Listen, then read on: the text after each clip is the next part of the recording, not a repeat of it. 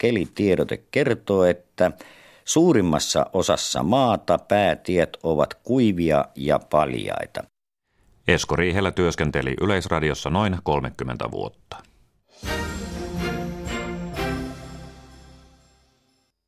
Yle Radio Suomi, ajan tasa.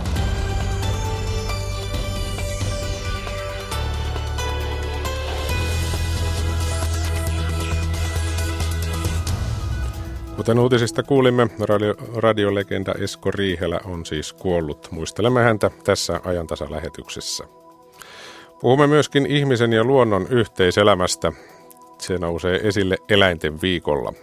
Ajantasan aluksi pohditaan, miten ihminen pärjää luonnoneläinten kanssa ja päinvastoin. Kuulemme myös tutkimuksesta, jossa on selvitetty päivähoitomuodon vaikutusta lapsen kykyyn tuntea myötätuntoa. Poliittisten toimijoiden tulisi sanoa selkeästi, hyväksyvätkö he populismin käytön politiikassa. Jos näin ei tehdä, populistit pääsevät hallitsemaan keskustelua. Populismista ylihuomenna väittelemään tutkijan ajatuksia lisää lähetyksen loppupuolella ja sitten lähetyksen viimeiset 20 minuuttia ollaan tuttuun tapaan eduskunnassa vallattomasti valtiopäivillä. Tällä kertaa puhutaan ainakin raiden liikenteestä. Aivan aluksi kuitenkin yhdistelmästä EU ja Katalonia. Studiossa on Akilainen. Hyvää iltapäivää. Niin kuin moni varmasti tietää, Kataloniassa nykyisessä Espanjan koilliskulmassa kansalaiset ovat äänestäneet itsenäisyydestä ja osoittaneet valtavin joukoin mieltään kadulla. Nyt ennakoidaan, että Katalonia saattaa lähiaikoina antaa itsenäisyysjulistuksen. Tämä hanke ärsyttää tietysti suuresti Espanjaa ja se on ollut vaikeasti käsiteltävä asia EUlle. Unioni on lähinnä kieli keskellä suuta myötäillyt jäsenmaansa Espanjan näkemystä. Tänään parin tunnin kuluttua itse asiassa Katalonian tilanteesta on määrä keskustella Euroopan parlamentissa. Euroopan komission puolesta meppien kysymyksiin vastaa komission ensimmäinen varapuheenjohtaja Frans Timmermans. Meillä on puhelimessa nyt Euroopan parlamentin jäsen Sirpa Pietikäinen. Hyvää iltapäivää. Hyvää iltapäivää. Minkälaista keskustelua ennakoit? Mä en, ennakoin äh, melko railakasta keskustelua. Äh, tunteita on aika kuumia tähän mennessä poliittisten ryhmien sisäisessä keskustelussa ollut sekä puolesta että vastaan. Espanjalaiset tietysti puolustavat omaa kantaansa, mutta nyt aika laajasti muualla äh, ollaan kriittisiä Espanjan tapahtumiin ja siihen, miten se asia siellä hoidetaan. Itse olet kokoomuslainen ja Euroopan parlamentin suurimman ryhmän eli EPPn jäsen, niin on myöskin Espanjan pääministeri Rahoi. Miten EPPn sisällä asiasta on keskusteltu? No, keskustelu noudattaa näitä samoja sävyjä, että espanjalaiset itse kokevat nyt tietysti laajasti olevansa oikeutettuja ja siinä perusteella, missä ovat oikeassa sinänsä, että tällaista yksipuolista itsenäisyys jäsen kansanäänestystä ei voi järjestää eikä julistusta. Eihän Suomessakaan hänellä voisi yksipuolisesti julistautua itsenäiseksi. Mutta toinen kysymys on se, että miten Espanjan hallitus siihen on reagoinut ja, ja sitten kysymys siitä, että onko poliisi käyttänyt siellä äh, liioteltua voimankäyttöä. Siitäkin on erilaisia tietoja liikkeellä, mutta jos se mitä on näkynyt pitää paikkansa, niin silloin kyllä tämä on selvästi semmoinen kritiikin, kritiikin kohta sinänsä ei mitään muu, uutta iso ryhmä, erilaisia tilanteita. Me ollaan keskusteltu pitkään unkarilaisten kanssa Unkarin ihmisoikeustilanteesta ja aina välillä vaikkapa kreikkalaisten kanssa Kreikan talouden hoidosta, että kyllä näitä erilaisia näkemyksiä iso ryhmä maa. Niin varmasti. Miten arvioit sitä, meneekö se sitten puolueiden mukaan ne jakolinjat siinä keskustelussa, joka iltapäivällä parlamentissa käydään, vai miten siinä ne jakolinjat tulevat kulkemaan? Mä luulen, että ne jakolinjat on aika samankaltaisia. Monissa ryhmissä on espanjalaisia ja maa on iso, sillä on isot neppiryhmät ja aika monissa ryhmissä he kokevat olevansa oikeassa ja puolustavat sitten myöskin poliisin toimia siellä. Ja sitten taas katalaanit ovat asiasta toista mieltä ja sitten vähän ihmisistä riippuen eri asteisella värillä ja sanankäytöllä tuomitaan sitten ylimääräinen poliisien vallankäyttö. Ja se mielestäni on kyllä paikallaan, koska kansalaisten täytyy voida luottaa poliisiin. Että poliisi on järjestyksen, turvallisuuden ja oikeusvaltion takaaja. Se ei voi olla toimia, ei meillä eikä missään muualla muuta kuin väkivaltaisessa kriisissä tai katastrofissa, niin omia kansalaisiaan vastaan. Miten paljon oletat, Sirvo Pietikäinen, että vaikuttaa se, että tässä voisi luetella aika montakin Euroopan maata, jonka sisällä alueella on tällaisia Katalonian tapaisia alueita, joita kiinnostaisi entistä itsenäisempi asema ja elämä? Tässä tietysti pelätään monenkinlaisia asioita. Tämä on yksi iso kysymys. Me tiedetään Skotlantikeskustelut, Baskimaa, itse asiassa Katalaanihan, Katalaanihan vaatii aika samantyyppistä, alun perin samantyyppistä itsenäisyysasemaa ja verotusoikeutta kuin Baskit, että se ei ollut niin kovin radikaali esitys, niin kuin nyt tämä kaiken eskalaatio ja kärjistymisen kautta vaaditaan kokonaan itsenäisyyttä. Niin näitähän on sitten useissa jäsenmaissa – ja voisi sanoa, että Eurooppa, joka osoittaa myös tietyllä tapaa monissa maissa tämän kansallisvaltion keinotekoisuuden, kun rajat ovat siirtyneet halki historian moneen kohtaan, niin, niin siellä on vahvoja tämmöisiä etnisiä ryhmiä. Ja siellä tietysti jäsenvaltiot myöskin pelkäävät, että tämmöinen hajoamisliike lähtisi liikkeelle. Tai sitten myöskin muut tämmöiset ääriliikkeet, joista on ollut sekä, sekä tota, suunnasta toisesta pieniä esimerkkejä, niin tämä on varmaan tämä jäsenvaltioiden voimakas huoli tässä. Mikä sinun oma kantasi on Katalonian itsenäisyyteen?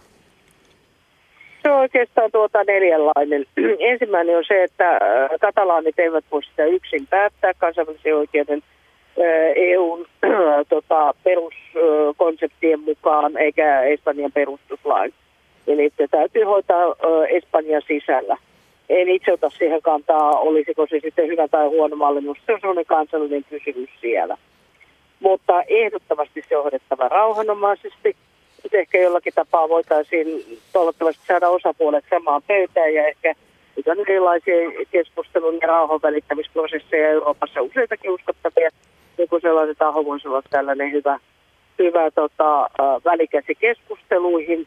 Ehdoton ei väkivallan käytölle kummallakin puolen – ja sitten tästä jo tapahtuneesta pitää saada kolmannen osapuolen selvitys siitä, kuinka paljon sitä väkivaltaa on ollut tai ei ole, koska luvut vaihtelee neljästä sairaalaan joutuneesta kahdeksaan sataan, niin, niin kun tältä puolta on hiukan vaikea ottaa kantaa, mutta jos ne tiedot pitää paikkansa, mitä julkisuudessa on ollut ja millä se on näyttänyt, niin silloin kysymys on, olisi aivan selvästi poliisi ylimitoitusta vallan käytöstä ja niin kuin tuossa aikaisemmin sanoin, niin se ei missään tapauksessa ole perusteltu.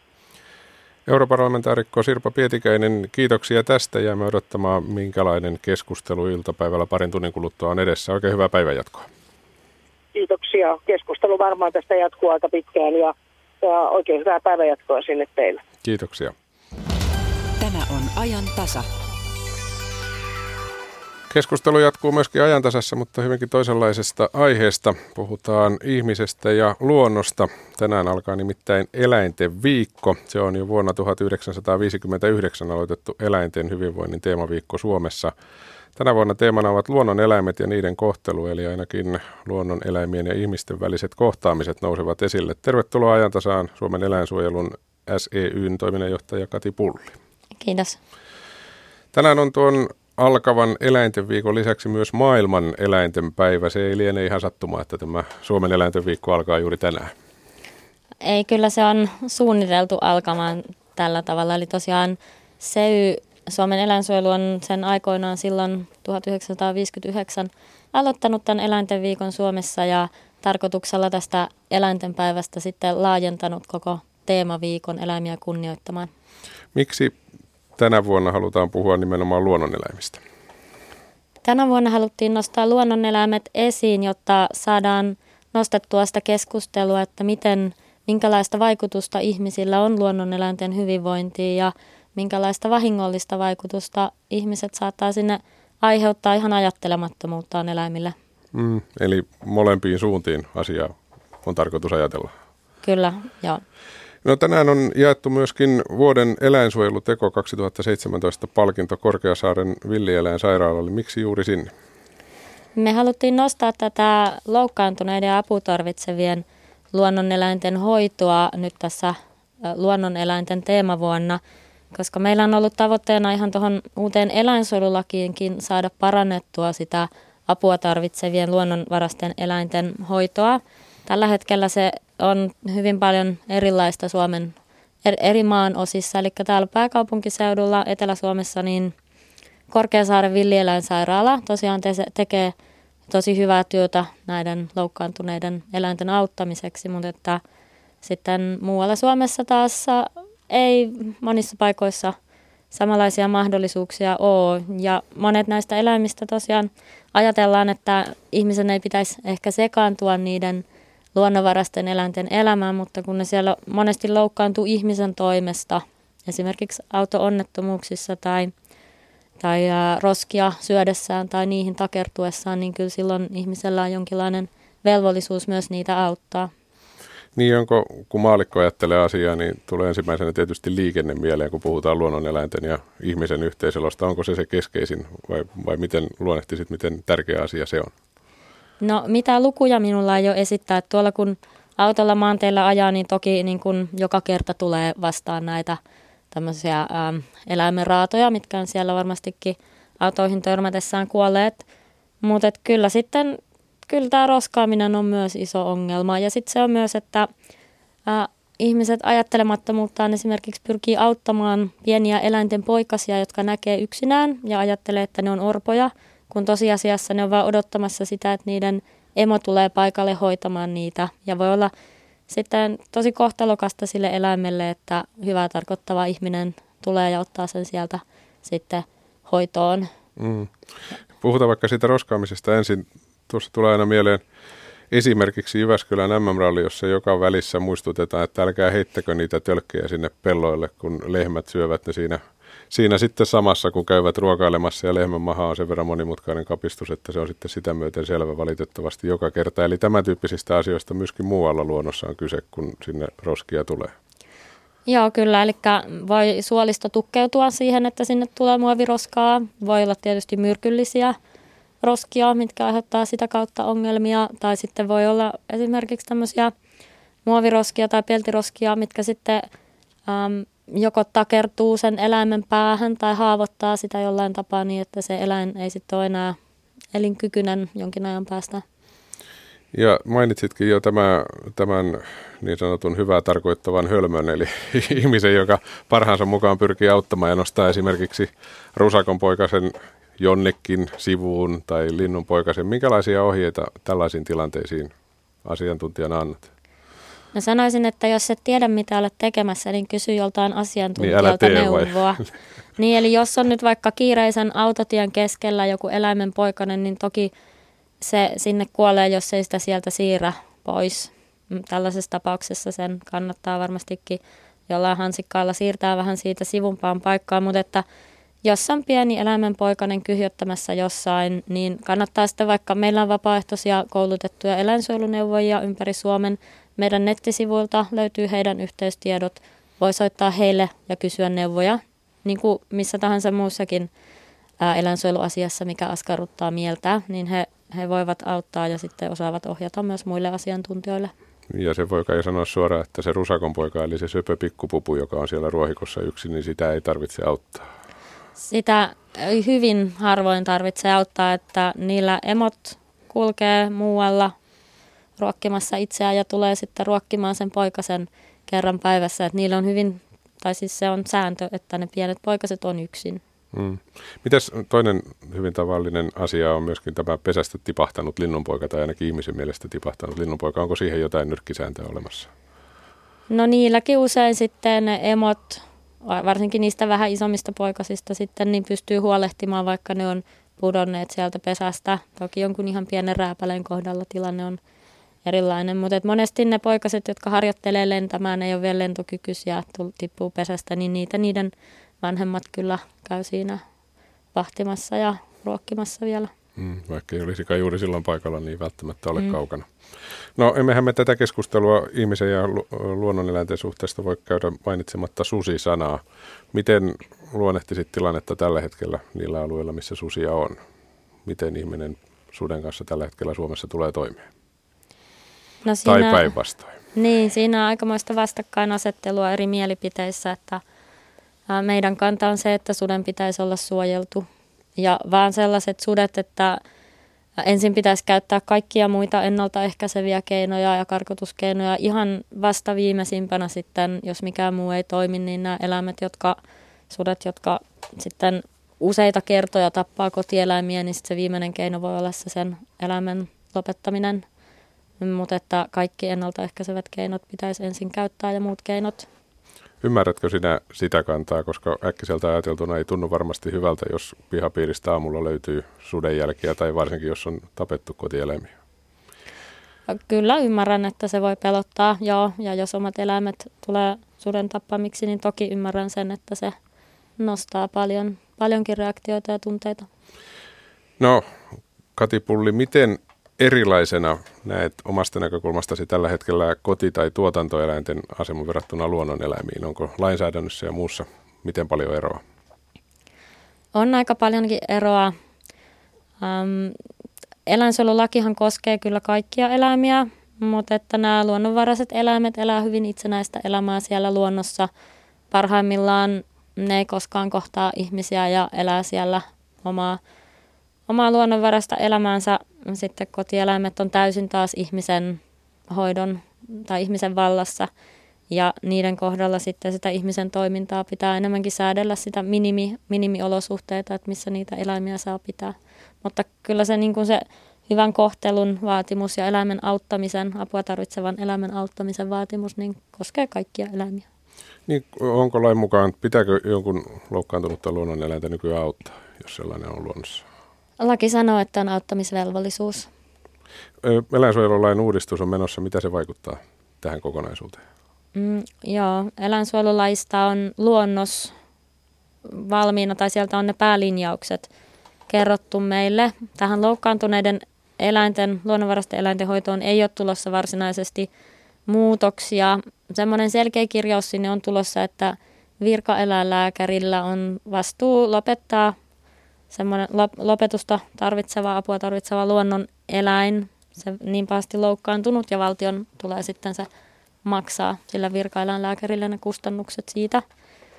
Mutta mitään kovin muuta selkeää siellä ei ole. Sitten se tulee laajenemaan, että tällä hetkellä luonnonvaraisia nisäkkäitä ja lintuja ei saa ottaa lemmikiksi, mutta näillä näkymin se tulee koskemaan kaikkia selkärankaisia, eli myös kaloja esimerkiksi. Hmm. Tulkitsenko oikein, että et ole kovin tyytyväinen tähän esitykseen vai oletko? Siellä on paljon puutteita. Tulossa on hyviä asioita, mutta on isoja puutteita tässä eläinsuojelullakin luonnoksessa. No, summataan tähän loppuun vähän vielä, Katipulli, tätä su- ihmisten ja luonnonvaraisten eläinten suhdetta. Miten sinä sen tiivistäisit ja mitä pitäisi ennen kaikkea nyt ottaa huomioon, kun teemaviikkoa vietetään? Minkälaisia asioita pitää jokaisen suomalaisen muistaa, kun luonto on kuitenkin tässä maassa monessa paikassa aika lähellä? No tärkeää olisi kunnioittaa sitä eläintä ja sen eläimen oikeutta omaan rauhaan ja siihen omaan elinympäristöönsä. Eli annetaan niiden luonnon eläinten elää rauhassa siellä omassa kodissaan. Se varmasti on molemmin puolin erinomainen ohi. Kiitoksia Suomen eläinsuojelun toiminnanjohtaja Kati Pulli, kun pääsit käymään. Kiitos. Nyt pannu on aika hyvän kuumuuden saanut, tulee tosi nättiä nyt, niin kuin jo katsotaan, kun tuolta, jos, jos näet ilman silmälasia, mulle tekee jo tiukkaa, että, että onko pitsireuna, mutta nyt on pitsireuna. On, siinä on pitsireuna. On, Vai mitä Viivi? Joo, se onnistui itse asiassa aika hyvin. Hei, sä paistat voilla. Onko se sun suosikki? No paremmin se mun mielestä toimii kuin öljy. Korvat auki ja ennakkoluulot pois, että nyt täältä pesee ja linkoa, että nokikokit on vauhissa. Luontosuomen nokikokit ovat jälleen nuotion loimussa keskiviikkona kello 18. Kello on 14.22. Ihan muutaman sekunnin kuluttua tähän väliin otetaan yksi liikennetiedote.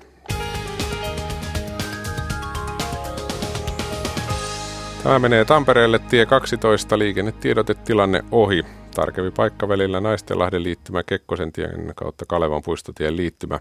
Siis tie 12 välillä Tampere-Lahti Tampereella liikennetiedotetilanne on ohi.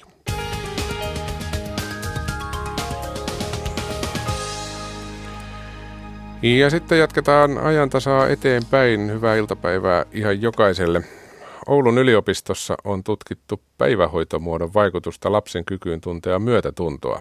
Vuosia kestänyt tutkimus osoitti, että voimallisimmin aikuisina myötätuntoa osoittavat ne, jotka olivat kolmivuotiaina olleet kotihoidossa ja kuusivuotiaina päiväkodissa. Mitä lapsen myötätunto tarkoittaa, sitä selittää psykologian professori Mirka Hintsanen näin. No, myötätunnolla tarkoitetaan huolta toisen kärsimyksestä ja halua lievittää sitä toisen kärsimystä. Ja lapsilla tietysti se on myös ihan tämä sama määritelmä. Ja lapsen käytöksessä esimerkiksi myötätunto voisi näkyä sillä lailla, että esimerkiksi lohduttaa itkevää kaveria, menee vaikka halaamaan tai näin. No onko sellainen myötätunto, onko se joissakin lapsissa ikään kuin sisäänrakennettuna? No kyllä se on, kyllä se on niin oikeastaan kaikilla sisäänrakennettuna, mutta toki myötätunnon, se niin kuin tavallaan se taipumus, että kuinka paljon, kuinka herkästi osoittaa myötätuntoa, niin se vaihtelee. No, tätä asiaa on tutkittu täällä Oulun yliopistossa ja tuossa tutkimuksessa oli yli 300 lasta. Tämä on tehty eri vuosikymmentenkin aikana, tätä, tai tätä aineistoa on tässä kertynyt. Mitä siinä tutkittiin? No siinä tutkittiin niin kuin päivähoitomuodon vaikutusta myötätunnon kehitykseen. Ja tässä oli mukana, ää, tai lähdettiin niin kolmevuotiaiden tarkastelusta ja katsottiin, että mikä heidän päivähoitomuotonsa oli. Sitten katsottiin tai seurattiin näitä samoja henkilöitä kuusivuotiaaksi ja katsottiin, että mikä se päivähoitomuoto siinä kuuden ikävuoden kohdalla oli. Ja sen jälkeen sitten seurattiin aikuisuuteen asti sinne 20-35 ikävuoteen. Ja siellä niin kuin katsottiin sitä myötätuntoa, että, että kuinka taipuvainen on sitten osoittamaan myötätuntoa sen ikäisenä. Ja kun puhutaan 3-6-vuotiaista, niin silloin puhuttiin tietenkin, että oli joku hoidossa kotona, tai, tai sitten perhepäivähoidossa, tai, tai sitten kunnallisessa tai yksityisessä päiväkodissa. Joo, juuri näin, juuri näin. Eli nämä kolme kategoriaa oli sekä kolmevuotiaana että sitten kuusivuotiaana. No se iso kysymys tietenkin kuuluu, että, että onko sillä päivähoitomuodolla merkitystä ja jos on, niin minkälaista? Joo, eli tämä meidän tutkimuksen tulos oli, että ää, kaikkein niin kuin korkein myötätunto aikuisuudessa oli niillä, jotka lapsuudessaan olivat kolmevuotiaana olleet kotihoidossa ja sitten kuusivuotiaana päiväkodissa. Ja sitten me katsottiin myös niin kun, ää, näitä kolmen vuoden ikää ja kuuden vuoden ikää erikseen. Ja siellä kolmen vuoden iässä niin kun näkyi sellainen trendi, että se kotihoito näytti niin kun olevan myötätunnon kehitykselle paras, mutta se ei ollut aivan tilastollisesti merkitsevä, eli silleen tämä on hyvin, hyvin alustava tulos. Kuusivuotiaalla taas sitten näyt, tai siinä saatiin ihan merkitsevä tulos, että päivähoito, päivähoito päiväkodissa oli silloin kuuden vuoden iässä kaikkein suosiollisin myötätunnon kehitykselle. Eli näyttäisi, että tämä päivähoiton muoto toimii vähän eri lailla kolmevuotiailla ja kuusivuotiailla. Ja kyse on tietenkin kehittyvästä pienestä lapsesta ja kolmenvuotias on totta kai ihan toinen ihmisen alku kuin kuusivuotias. Joo, kyllä. Eli nämä niin kuin sattuu sillä lailla kehityksellisesti erilaiseen vaiheeseen. Voi ajatella, että kolmevuotiaalla äh, ehkäpä sitten tätä tulosta selittää se, että, että siinä vaiheessa kuitenkin se vanhemman niin kuin, äh, turva ja esimerkiksi kiintymyssuhde vanhempaan niin on, on vielä niin tärkeässä merkityksessä, kun taas sitten kuusivuotias on jo siinä ikävaiheessa, että pystyy paremmin hyötymään siitä suuremmasta kaveriporukasta ja sen niin tarjoamisesta, tarjoamista mahdollisuuksista esimerkiksi sosiaalisten taitojen harjoittamiseen. Kolmevuotiaalla todettiin, että, että kun on hoidossa kotona, niin myötätuntotaidot kehittyy hyvin. Kuusivuotiaana sitten päiväkodissa se kehitys on hyvää. Nyt tietenkin sitten se kysymys kuuluu, että kun tässä teidänkin tutkimuksessa ihmisiä on seurattu ihan aikuisikään asti, niin entä sitten aikuisena? Miten se näkyy se, se hoitomuoto, näkyykö se jotenkin lopputuloksessa? Meillähän tämä, että miten me mitattiin myötätuntoa, niin se tapahtui kyselylomakkeella, että sillä lailla ei niin kuin, tavallaan sinne käyttäytymisen tarkasteluun asti ei menty. Se, sen voi sanoa, että heillä oli niin kuin edelleen kuitenkin siellä kolmekymppisenäkin vielä, niin, niin tämän kyselyn perusteella niin heillä oli korkeampi myötätunto. aika paljon lapsia viedään nyt ihan pienenä jo päiväkoteihin. Se on ihan ymmärrettävää, koska, koska tuota vanhemmat, tai ainakin toinen vanhempi on kuitenkin töissä. Mutta ei tästä kuitenkaan voi sellaista johtopäätöstä tehdä, että kolmevuotiaita ei vielä saisi viedä päiväkotiin.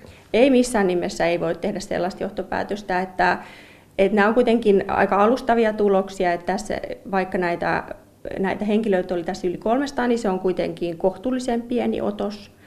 Ja ehdottomasti tarvitaan niin jatkotutkimuksia ennen kuin voidaan sanoa sitten varmasti. Ja sitten tietysti vielä se, että kun katsottiin kolmevuotiaiden ryhmää eh, eri, tai tätä kolmevuotiaiden ikää niin kuin erikseen, niin silloin se yhteys ei ollut täysin merkitsevä. Eli sieltä löytyy tämmöinen niin trendi, mikä viittaa siihen, että kolmevuotiaana kotihoito olisi ehkä parempi, mutta tämä on hyvin, hyvin alustavaa. Mutta ennenkään voi niin kuin yksi yhteen väittää, että lapsen pitäisi olla kolmevuotiaaksi asti kotona. Ei voi väittää tämän perusteella. Mutta ei siitä mitään haittaakaan ole. No tämän perusteella ei ole haittaa, että jos pitäisi arvata tämän perusteella, niin siitä saattaisi ehkä olla hyötyä. No päiväkodissa tietenkin myötätuntoasioita opetetaan, mutta mut tämän tutkimuksen perusteella ei pysty sanomaan, että opetetaanko oikein tai, tai jopa ehkä väärin. No ei pysty sanomaan, että mehän ei sillä lailla menty katsomaan, että mitä siellä päiväkodissa niin kun sitten tehdään. Ja, ja tietenkin tämän meidän tutkimuksen aikana, niin, niin silloin kun oli, nämä lapset oli 3- ja 6-vuotiaita, niin silloin elettiin 80-lukua. Eli myöskin päivähoito on saattanut siitä jonkun verran muuttua. Näin sanoi psykologian professori Mirka Hintsanen Oulun yliopistosta. Hänet tapasi Pekka Loukkola. Tämä on ajan tasa.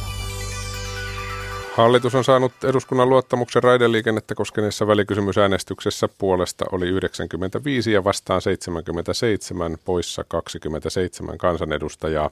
Tästä lisää, kun menemme vallattomasti valtiopäiville tämän lähetyksen loppupuolella noin 10 minuutin kuluttua.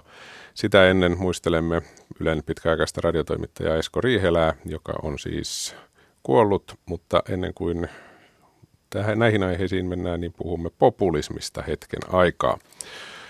Helsingin yliopiston väitöskirjatutkija Tuukka Yläanttila on tutkinut populismin merkitystä ja erityisesti oikeistopopulismia Suomessa vuodesta 2007 vuoteen 2016. Ylihuomenna väittelevä Yläanttila sanoo, että kymmenen vuoden aikana myös muutkin puolueet kuin perussuomalaiset ovat ottaneet käyttöön populismin työkaluja. Näinä vuosina ennen kaikkeahan on nähty sen Suomessa yleisimmin populistipuolueeksi mielletyn puolueen, eli perussuomalaisten selkeä siirtymä oikealle. Eli silloin vielä 2007 perussuomalaisten puheessa puhuttiin aika paljon esimerkiksi köyhien asemasta ja tavallaan esimerkiksi tuloerojen kaventamisesta ja tämän tyyppisestä asiasta, mutta se maahanmuutto, kriittisyyden ja maahanmuuttovastaisuuden tulo sinne perussuomalaisiin on vienyt perussuomalaisia selkeästi oikeammalle tässä suhteessa ja meille on sitä myötä tavallaan tullut samantyyppinen oikeistopopulistipuolue kuin muissakin Pohjoismaissa nyt nähdään. Ja populismin merkitys on kasvanut suomalaisessa politiikan teossa? Populismin merkitys on ehkä kasvanut siinä mielessä, että perussuomalaiset on tuonut sitä avoimesti tota, politiikan tekemisen mukaan ja siihen on sitten ää, paremmin tai, tai, tai huonommin tai jo, jollain tavalla siihen on tota, joutunut muut puolueet reagoimaan. Niin, miten muiden poliitikoiden pitäisi vastata tähän mielestänne? Ainakin siihen pitäisi vastata jotenkin. Et vaihtoehtojahan on siis ainakin toki niin kuin ikään kuin näiden populismin työkalujen käyttöön ottaminen jossain määrin, jos vaikka ei niin kuin ideologisesti olisi perussuomalaisten kanssa ollenkaan samaa mieltä, niin mahdollistahan on omaksua sieltä jotain, jotain sellaisia tyylillisiä toimintatapoja, jotka voi mahdollisesti helpottaa niin kuin kansan, kansan tavoittamista siinä poliittisessa puheessa. Mutta sitten toisaalta ää, populismiin liittyy tällainen esimerkiksi asiantuntijatiedon kyseenalaistaminen ja, ja ikään kuin sen kansan oman tunnon tai kansan, kansan kokemusten kuunteleminen, niin sitä voisi asettua myös rohkeasti vastustamaan ja ikään kuin tällaisen tutkitun tiedon ja, ja tota, asiantuntijoiden puolella. Onko mielestäni tällaista tapahtunut? No esimerkiksi vihreät on mun mielestä silleen hirveän mielenkiintoinen vastinpari perussuomalaisille, että, että noin poliittisestihan he on jotakuinkin vastakkaisia. Mutta sitten taas tyylillisestihan vihreitä ennen syytettiin sellaisesta kuivasta asiantuntijuudesta ja ikään kuin ylemmyyden tuntoisuudesta, että vihreät kertovat muille, miten pitäisi elää. Että he oli ikään kuin sellainen voimakkaasti siihen asiantuntijuuteen ää, identifioituva puolue. Mutta sitten Ville Niinistön kaudella alettiin enemmänkin puhua siitä, että, että vihreät on ottanut käyttöön sellaista tunnepuhetta ja tunteisiin vetoamista, ää, jota tyypillisesti populismiin mielletään liittyväksi. Et vihreät on tavallaan niin kuin ollut vähän, vähän siinä välissä tämän suhteen, että et he on sekä syytetty populismista että ikään kuin sen vastakohdasta tällaisesta niin kuin teknokraattisuudesta. Niin mä hirveän mielelläni tavallaan tai mielenkiinnolla seuraan sitä, että miten vihreät sitten asemoituu tässä lähetulevaisuudessa, että asemoituuko he tällaiseksi asiantuntijapuolueeksi, joka vastustaa populismia vai omaksuuko he populismin keinoja käyttöön. Ja kaipaisitte selkeää selkeää kannanottoa tähän asiaan? Ää, no kyllä, kyllä, joo, kyllä joo. Tietenkin toki muiltakin puolueilta kuin vihreältä, mutta tavallaan vihreät on siinä mielessä erityisen mielenkiintoinen, että kun he on poliittisesti niin vastakkainen perussuomalaisille, mutta sitten tyylillisesti jotain yhteyksiä on. No, ku, kuinka houkuttelevia nämä populistiset keinot, välineet ovat muillekin puolueille? Missä näkyy, että niihin on sorruttu tai käytetty? No siis ihan niin kuin, ähm, siitä, siitä alkaen, kun se perussuomalaisten nousu rupesi näkymään, niin mehän nähtiin esimerkiksi SDP maahanmuuttopoliittinen ohjelma maassa maan tavalla, joka oli ehkä sellainen ö, selkein niin kuin, merkki siitä, että nyt, nyt koettiin, että täytyy niin kuin reagoida jollain tavalla tähän tilanteeseen ja sellainen, sellainen aika suora niin kuin merkki siitä, että otettiin käyttöön yksi, y, yksi asioista, joista perussuomalaiset alkoi puhua.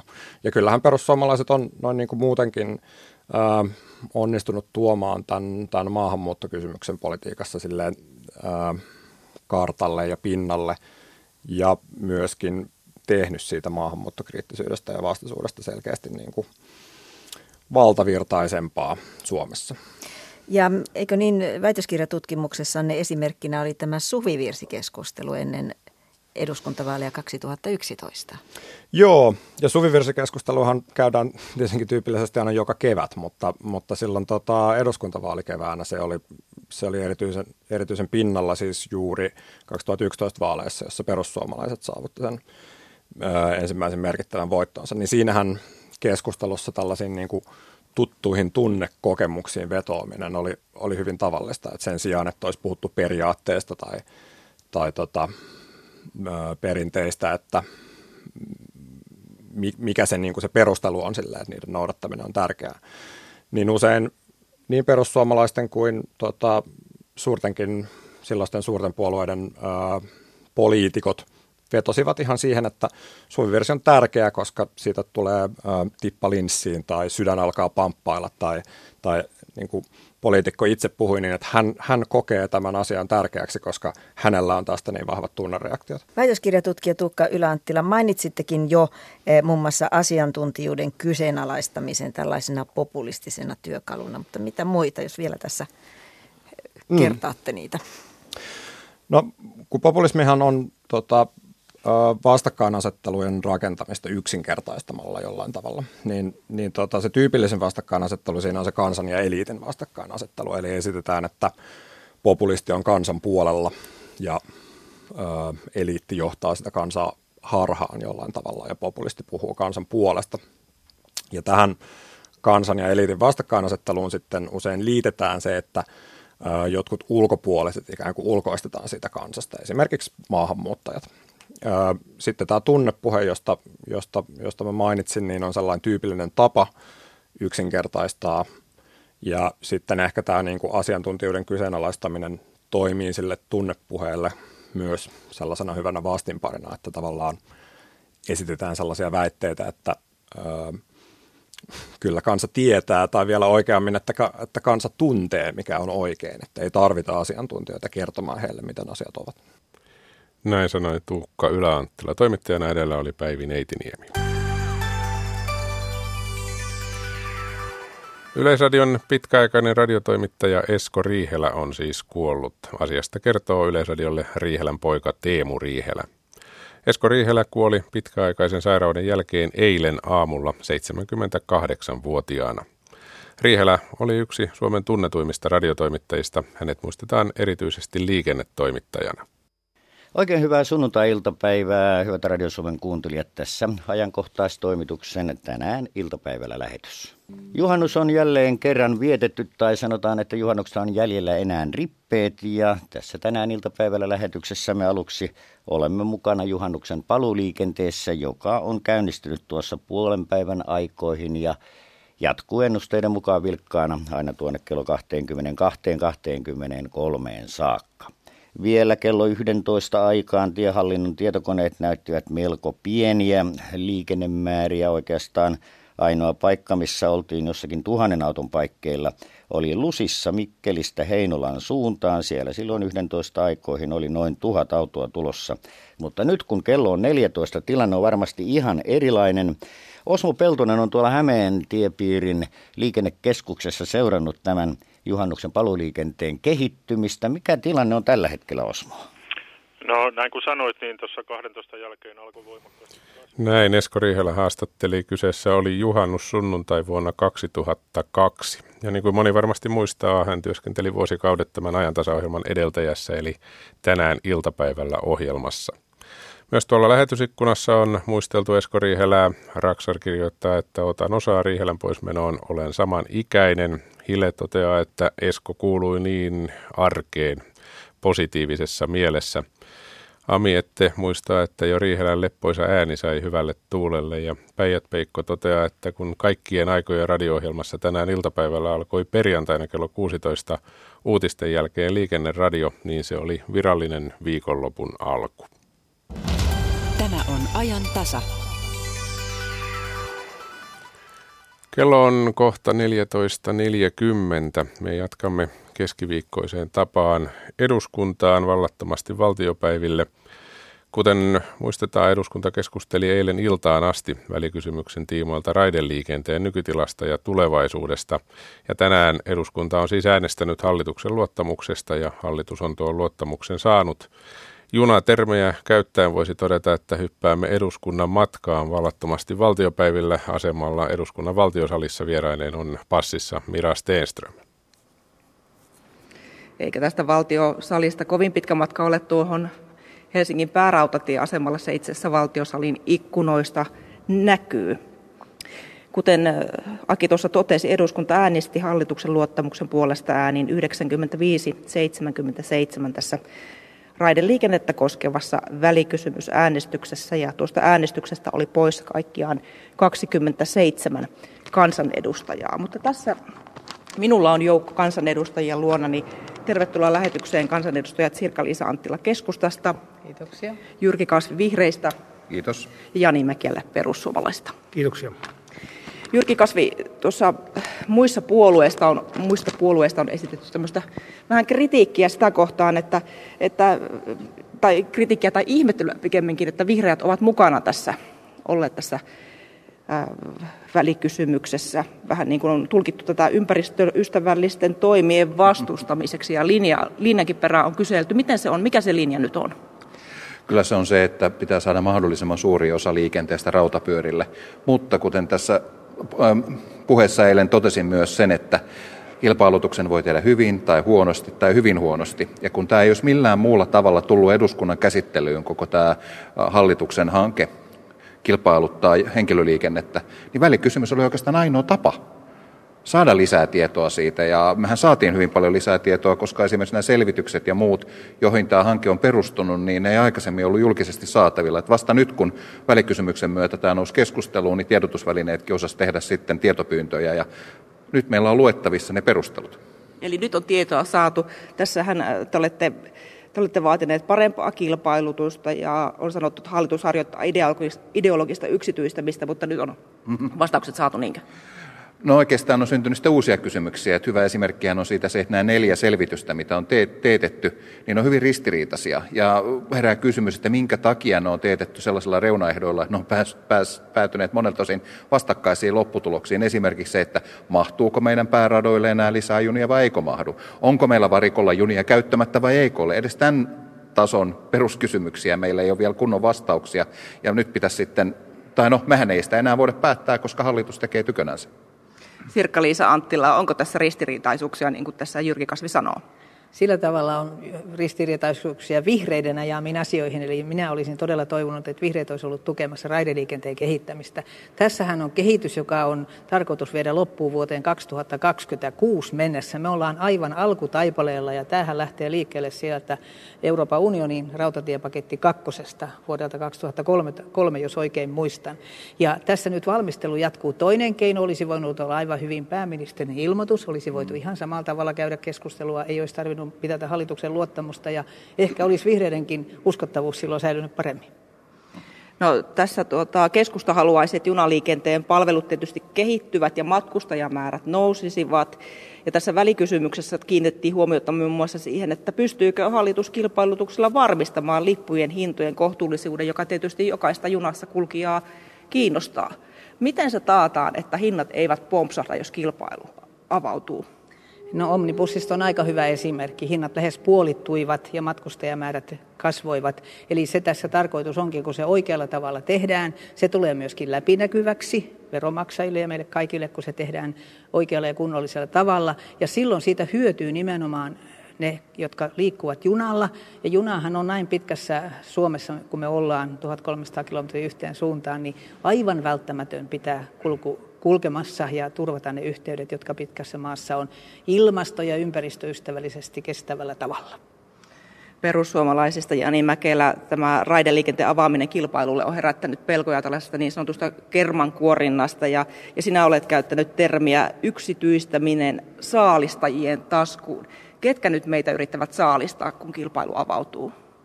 No kyllä siitä on pelkoja, että kansainväliset rautatieliikenneyritykset tulisivat sitten Suomen markkinoille hallitsemaan ja määrittelemään sen hinnan ja palvelutason, mitä suomalaiset sitten saavat, saavat tänne uudistuksen myötä.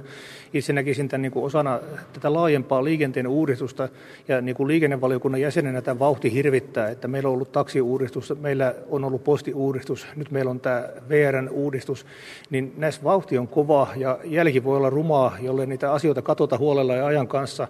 Ja nämä on vähän ideologisesti valmisteltuja kaikki, että niissä on semmoinen niin kuin äärimmäinen markkinaliberaalius valloillaan. En vastusta kilpailua sinällään, mutta sen pitäisi niin kuin lähteä suomalaisen kuluttajan ja kansalaisen niin kuin edun näkökulmasta. No millä aikataululla tämä pitäisi tehdä, jos nyt vauhti on liian kova? No se ei ole sinänsä aikataulukysymys, vaan valmistelukysymys ja keinokysymys. Eli millaisin keinoin näissä asioissa edetään. Että jos otan esimerkin muissa liikenteen aloista, niin esimerkiksi taksiliikenteen vapauttaminen kerrata rysäyksellä. Niin tämä on se hallituksen niin kuin, toimintatava ja ideologian ongelma, että halutaan vähän kaikki niin kuin tällä kaudella. Että onko tässä nyt ministeri Bernerille sitten jonkinnäköinen perävalotaku, kun hän on jo muutenkin jo ilmoittanut, että ei ole politiikassa kuin yhden kauden, että kaikki pitäisi saada yhdellä kaudella tehtyä. Joku tällainen ajattelu. Ei tässä ole siitä kysymys, vaan kysymys on siitä, että nyt tämä valmistelu aloitettiin ja se, joka kilpailuttaa, eli tässä tapauksessa valtio, määrittelee ne ehdot pitkälti. Ja muun muassa velvoiteliikenne on se, jolla turvataan sitten palvelut siellä alueilla, missä ne eivät toimi ilman, että niitä tuetaan. Ja silloin se, joka määrittelee sen velvoiteliikenteen, määrää myöskin, missä alueella sitä käytetään. Et sillä tavalla turvataan myöskin maaseudun ja syrjäisten alueiden palvelut. Tässä nyt ilmeisesti pelätään tätä kilpailutusta, taikka mikä siinä on, että 2026 tämä vasta toteutuu. Nyt on aloitettu ensimmäinen valmistelu. On hyvä, että siitä keskustellaan, se on erittäin hyvä. Minäkin kannatan sitä, mutta ei pidä niin kuin nähdä mörköjä joka paikassa näkeekö Jyrki kasvimörkyjä tässä aikataulussa? Nyt on niin kuin, ollaan niin sanotusti jäniksen selässä. Sekä, aika, sekä ongelmia että mahdollisuuksia. Että tähän on suurin muutos, mitä me tehdään Suomen rautatieliikenteessä sitten VR-yhtymän perustamisen. Ja sen takia olisi todella hyvä, että me pystytään pitää hoitaa tämä parlamentaarisesti ja avoimesti, koska seuraava hallitus, ketkä siellä istuukin, joutuu jatkamaan tätä. Ja jos tästä tehdään nyt sellainen kiistakapula, eikä niin tehdä sitä sekä hallituksen että opposition informoidussa yhteistyössä, niin voi tulla sitten sitä, että seuraava hallitus joutuu osittain pakittamaan ja osittain korjaamaan suuntaan. Meidän on saatava sekä hallitus että oppositio sitoutumaan tähän. Ja tämä tarkoittaa sitä, että meillä on oltava ne lähtötiedot käytettävissä ja meidän on pystyttävä käymään sitä dialogia, että hallitus ei saa eikä voi tehdä tätä yksin keskenään. Onko oppositio sitoutunut? No tuohon aiempaan haluaisin vielä tehdä sellaisen korjauksen, että esimerkki, esimerkki tästä onnibussistahan ei ole millään tavalla yhteismitallinen rautatieliikenteen kanssa. Eli kyllähän kumipyöräliikenne on aivan toisenlaista luonteeltaan. Sinne tielle mahtuu autoja vaikka kuinka paljon ja kaluston hankkiminen on halvempaa kuin rautatiekaluston. Eli sitten toinen juttu, että onnibussihan liikenne on siellä, missä kannattaa. Eli se ei pysähdy sellaisissa kylissä, missä on liian vähän porukkaa nousemaan kyytiä, eikä liikenne ole sellaisilla reiteillä, mitkä ei kannata. Ja nyt kuitenkin meidän eduskunnassa tehtävämme on huolehtia siitä, että koko maassa pystyy väestö liikkumaan mahdollisimman tasapuolisesti. Ja se, että meillä on niin kuin rautateiden suhteen enemmänkin ongelma se, että on korjausvelkaa. On miljardin korjausvelka, jos edes riittää. Rata, radat ovat huonossa kunnossa, ohjauslaitteet huonossa kunnossa, kapasiteettia puuttuu. Eli näihin kysymyksiin tarvittaisiin enemmän vastauksia ennen kuin tällaista keinotekoista kilpailutusta.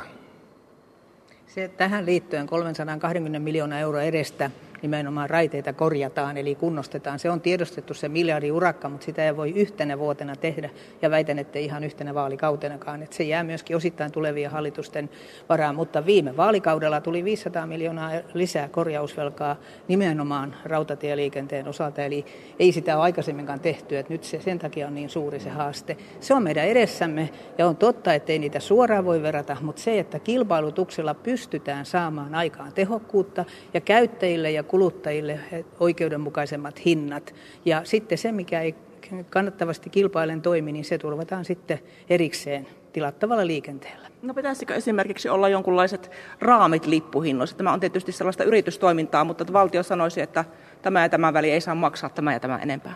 Silloin valtion pitäisi olla sitten sitoutunut maksamaan erotus niistä kustannuksista. Ja tässähän on näissä selvityksissä, mitä on etukäteen tehty, niin ristiriitaisuuksia muun muassa siinä, että nouseeko vai laskeeko lipun hinnat. Esimerkiksi juuri harvaan asutuilla alueilla joidenkin selvitysten mukaan ennakoidaan, että se hinnat nousisi, jolloin taas junaliikenteen kilpailukyky nimenomaan siinä Suomessa, jossa meillä on jo valmiiksi heikot joukkoliikenneyhteydet, vähenisi. Ja siihen meillä ei mun mielestä ole varaa. Sen takia näiden Tämä on just niitä asioita, missä yksityiskohdat on tärkeitä ja sen takia me tarvitaan tietoa niistä yksityiskohdista ja sen takia tämä välikysymyskeskustelu oli niin arvokas. Ja nyt tähän edelliseen jatkaakseni, niin, tota, nyt jos tilanne on se, että joukkoliikenne on nyt heikolla, jos on pelko tai riski siitä, että se heikenee entisestään, jos taksin avaaminen tarkoittaa sitä, että taksit keskittyy suuriin kaupunkeihin, niin sitten hallitus samaan aikaan tekee toimia, jotka kiristää yksityisautoilua. Niin millä ihmeellä ihmiset liikkuvat, kun ei ole julkisia kulkuvälineitä, ei ole taksia ja autoilu muuttuu entistä kalliimmaksi, entistä useammalle, niin en pysty ymmärtämään tätä yhtälöä. Tästä päästäänkin seuraavan, seuraavaan aiheeseen vähän niin kuin aasinsilla, kun tästä otettiin jo esille, esille nämä muut kuin pääkaupunkiseudun asiat. Jos tämä junaliikenne on tällaista kuumaa keskustelua herättänyt, niin kyllä se on näin, että terveydenhuollon järjestämisasiatkin ovat toinen kuuma puheenaihe. Huomenna täällä täysistunnossa on lähetekeskustelussa lakialoite, jossa käsitellään muun muassa päiväkirurgian järjestämistä, anestesiaa ja pienten sairaaloiden asemaa päivystysuudistuksessa. Ja Sirkka-Liisa Anttila, se on tässä herättänyt, herättänyt huomiota, että opposition lisäksi tässä on hallituspuolueiden edustajia tässä aloitteessa allekirjoittajana ja sinä olet mukaan lukien tässä joukossa mukana. Helsingin Sanomien haastattelussa sanoit maanantaina, ettei sairaaloiden tilannetta ole riittävästi käsitelty keskustan kentällä. Mitä siis nyt on oikein tapahtumassa? Onko tässä joku kapinaliike meneillään? Ei ole kapinaliike, vaan ollaan todella huolissaan siitä, että tämä ehdotus terveydenhuoltolain muutokseksi ja siihen liittyväksi päivystysasetukseksi on tehty säästölakina. 150-200 miljoonaa halutaan säästöjä. Ja se tehdään sitten niin, että yli 30 alue- ja paikallissairaalasta siirretään anestesiassa tapahtuvat leikkaukset keskussairaaloihin. Siellä keskussairaalassa ei ole yhtään enempää resursseja kuin tälläkään hetkellä. Ja meillä on nyt jo esimerkkejä. Tyksi, ja taitaa olla Kuopiokin, yliopistosairaalan päivystys on aivan tukossa.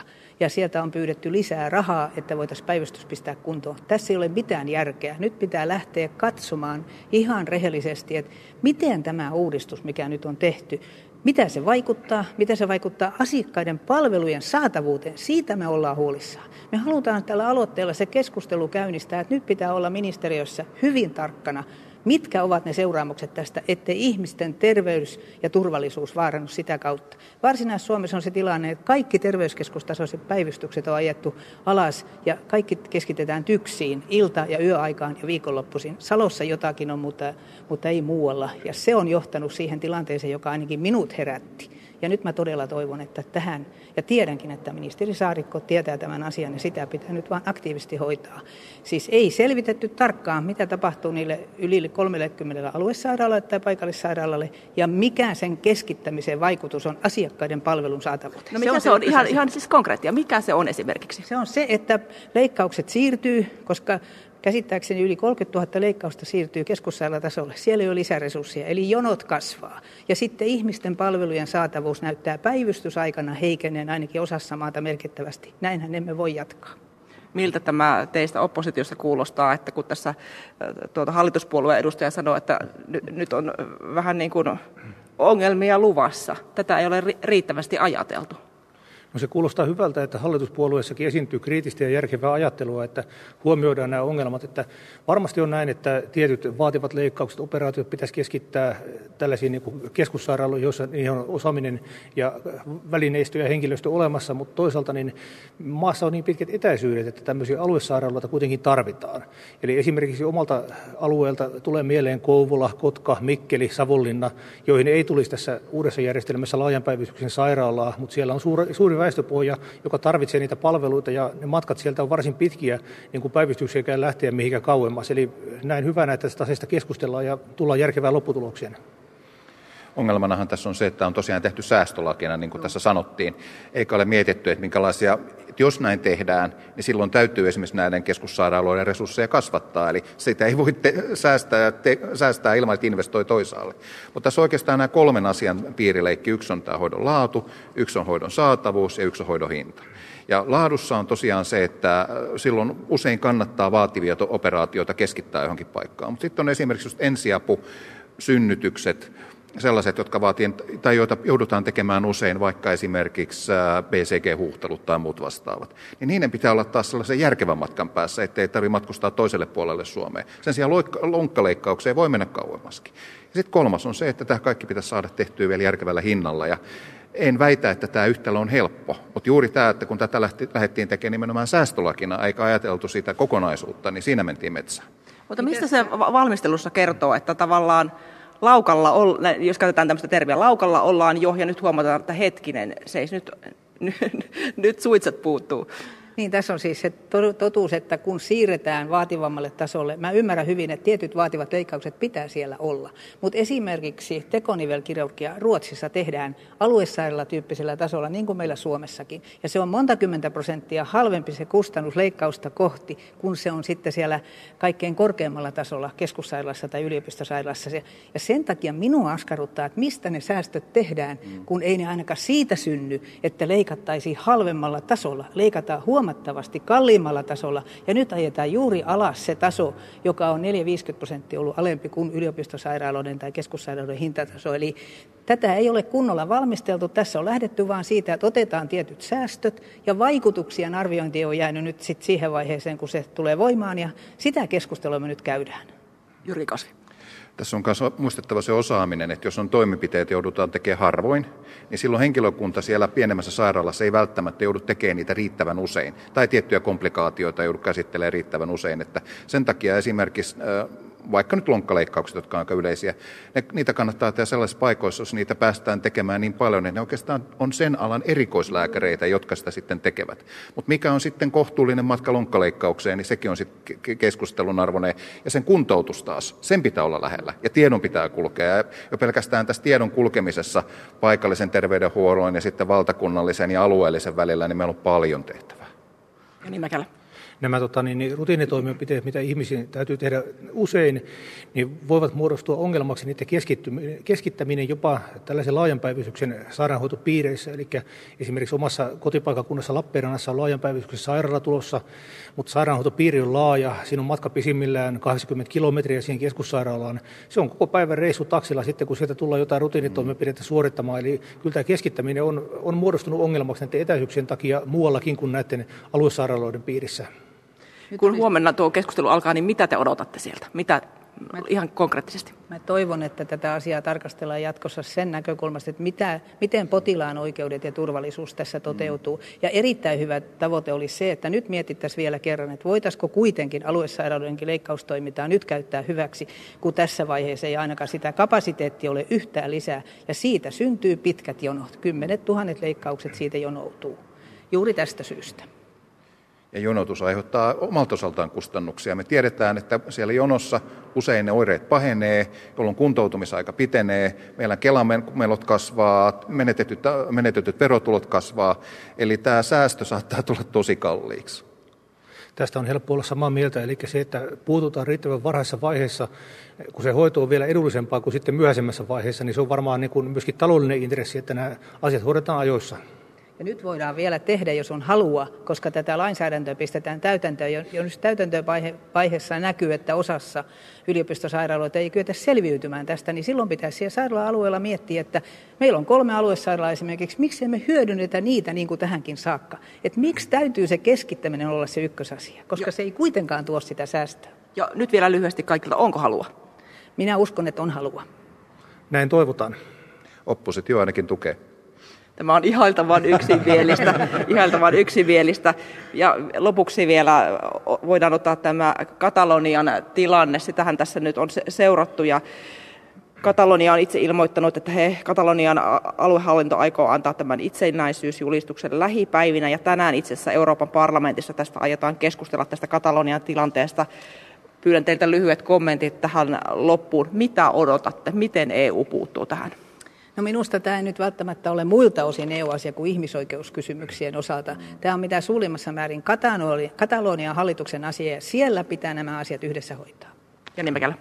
Jo, tämä on nimenomaan näin, että ei voi olla niin, että Euroopan alueella pamputetaan satoja ääne, rauhanomaisia äänestäjiä ja EU on siinä asiassa täysin tuppisuunnan ja Suomen valtionjohto ei sano mitään. Tämä on täysin tuomittava ja mahdoton tilanne jos tämä olisi tapahtunut jossain EUn ulkopuolella, niin me oltaisiin tuomittu tämä suureen ääneen sekä virallisesti että yksityisesti.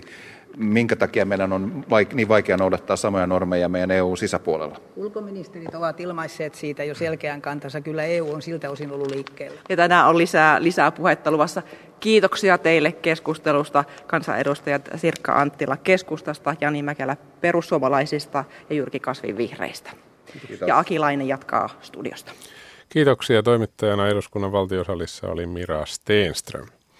Vaja minuutin kuluttua uutisia. Sitä ennen todetaan, että huomenna Helsingissä on komealta kuulostava C21-tapaaminen.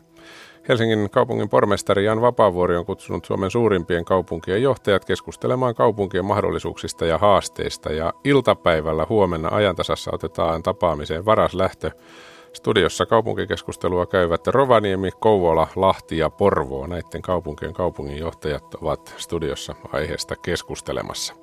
Tällaista siis luvassa huomenna. Nyt kello tulee 15. Radio Suomessa jatketaan uutisilla. Kiitoksia seurasta.